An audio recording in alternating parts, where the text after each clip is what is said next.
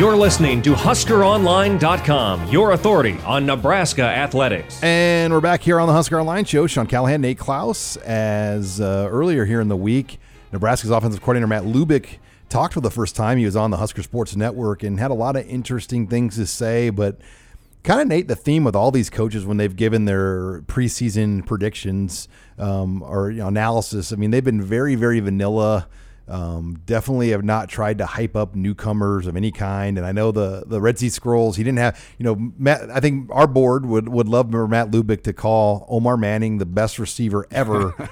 and he will break school records yeah. and start day one. And he didn't say that. He said, you know, he's got to learn the system and we'll see where he's at. And, I, I, you know, I, I think these coaches have definitely tried to tone down the hype meter, so to speak. Well, and I think it's smart. I mean, everyone wants to know – you know, I mean, let's face it, we no one w- likes coach speak or you know any of the the toned down stuff, and we all want to know exactly what their you know what the real thoughts are and everything. And, and a lot of times you can still gather that through what is being said, but.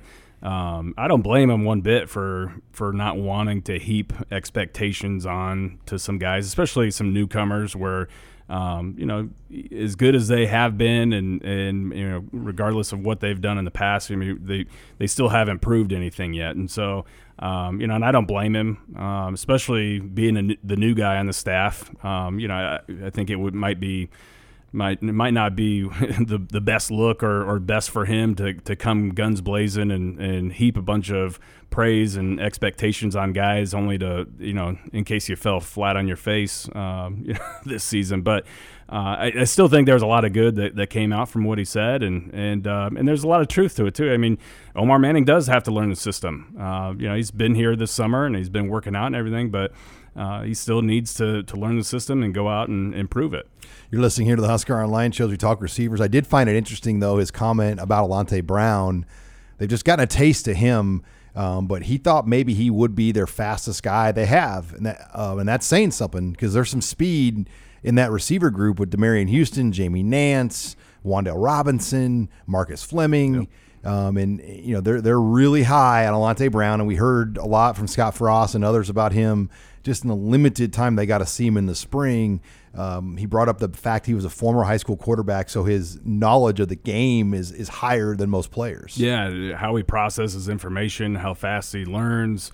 Um, you know, in, in, addition to his his uh, you know athletic ability, I mean, I, I think that um, you know, from what we've been hearing, it, it, sounds more and more like Alante Brown could be, you know, one of those sleepers or one of those one of the steals of of the class. And they signed a lot of really really good wide receivers in last year's recruiting class. And um, you know, Alante Brown was considered one of the top prep school prospects in the country. And um, you know, I, I think that uh, you know I think he's in prime position to go out and, and make an early impact in his career.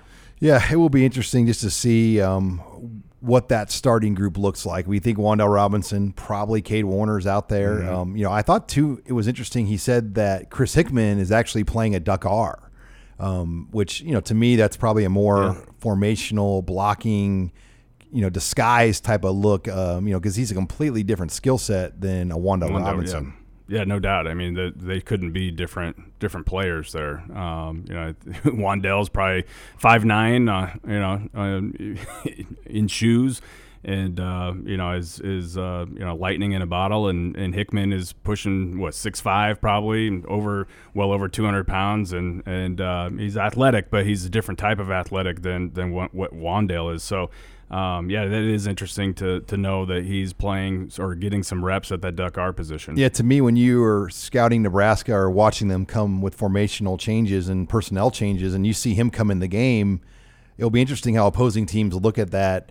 Uh, because you know, oh, it's a receiver. We need to match him up with a um, with a defensive back. Then all of a sudden, maybe you create an advantage for the running game in the blocking by having you know a much more physical body on a defensive back out there um, wherever that matchup might be on the field, or will teams say, "Oh, Hickman's going in the game; it's a run play. We better keep the linebacker out there instead." And then is he quick enough to maybe beat that linebacker? Exactly. Yeah. Well, and what we know from last year is that Chris Hickman is not afraid to go out and block and, and get blocks on the perimeter.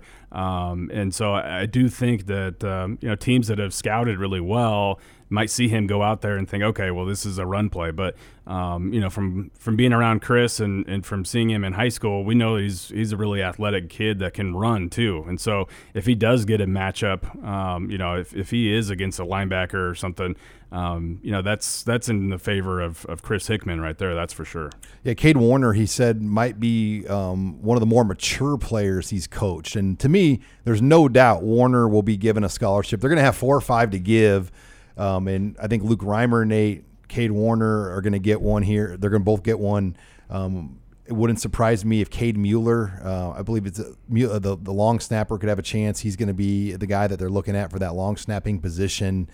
Um, so you, you, could go down the line. Uh, Damian Jackson. Um, by the way, he, is he like the spotter for every guy in the weight room? It's Chris Chris Walker and Damian Jackson. Literally are the spotter on every one of those videos. Yeah, if I didn't know better, I would think that both Jackson and, and Walker were on the strength staff, like they were coaches in there. And they have another year left yeah, this year. Yeah, and they both do. So um, and who knows? Maybe they. I would be surprised if they did end up becoming uh, strength conditioning coaches themselves. But um, yeah, it seems like they live in there and, and they are involved in.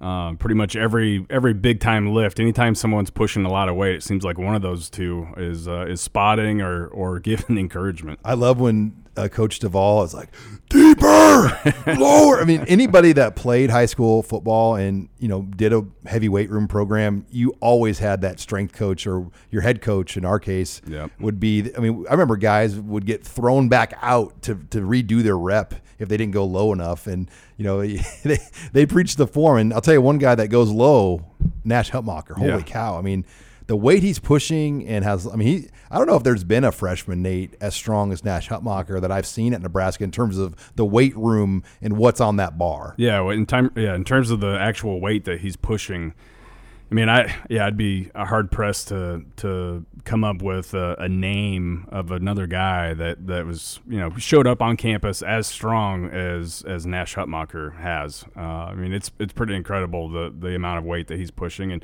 it's a testament to the hard work that he put in in high school, and um, you know, and, and really to to his father, the way that he you know kind of uh, raised him and, and helped him too. I mean, you look at Joe Hutmacher, and, and it's no surprise that, that Nash is is probably one of the strongest guys on the team already because Joe is not a small guy, and he basically lives in the weight room still.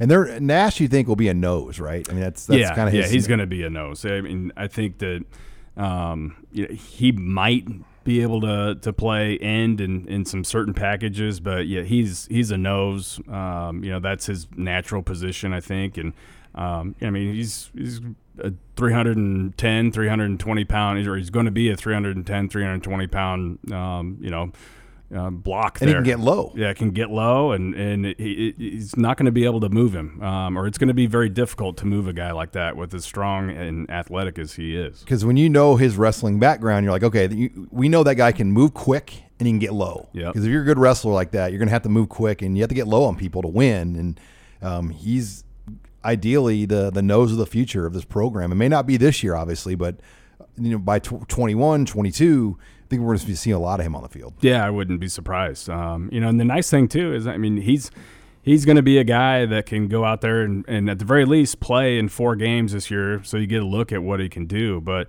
um, you know for a fact that he physically he's going to be able to go out there and, and hold his own um, right away. I mean, there's no absolutely no question about that, which is kind of the opposite of what you usually say. Usually, when you've got a, an, an, offensive or defensive lineman coming into the program as a true freshman, you're not expecting them to be able to go out there and, and you know withstand physically against that competition. So for him, I think it's going to be about kind of adjusting to this level of play and just learning the playbook. Um, you know, because he is coming from small class in, in South Dakota. He's obviously never played against uh, athletes uh, as big as and as strong as what he's going to face, but um, it's probably more the mental aspect instead of the physical uh, that I think is is going to be his biggest adjustment. All right, when we come back, we'll take your questions in the mailbag. You're listening here to Husker Online.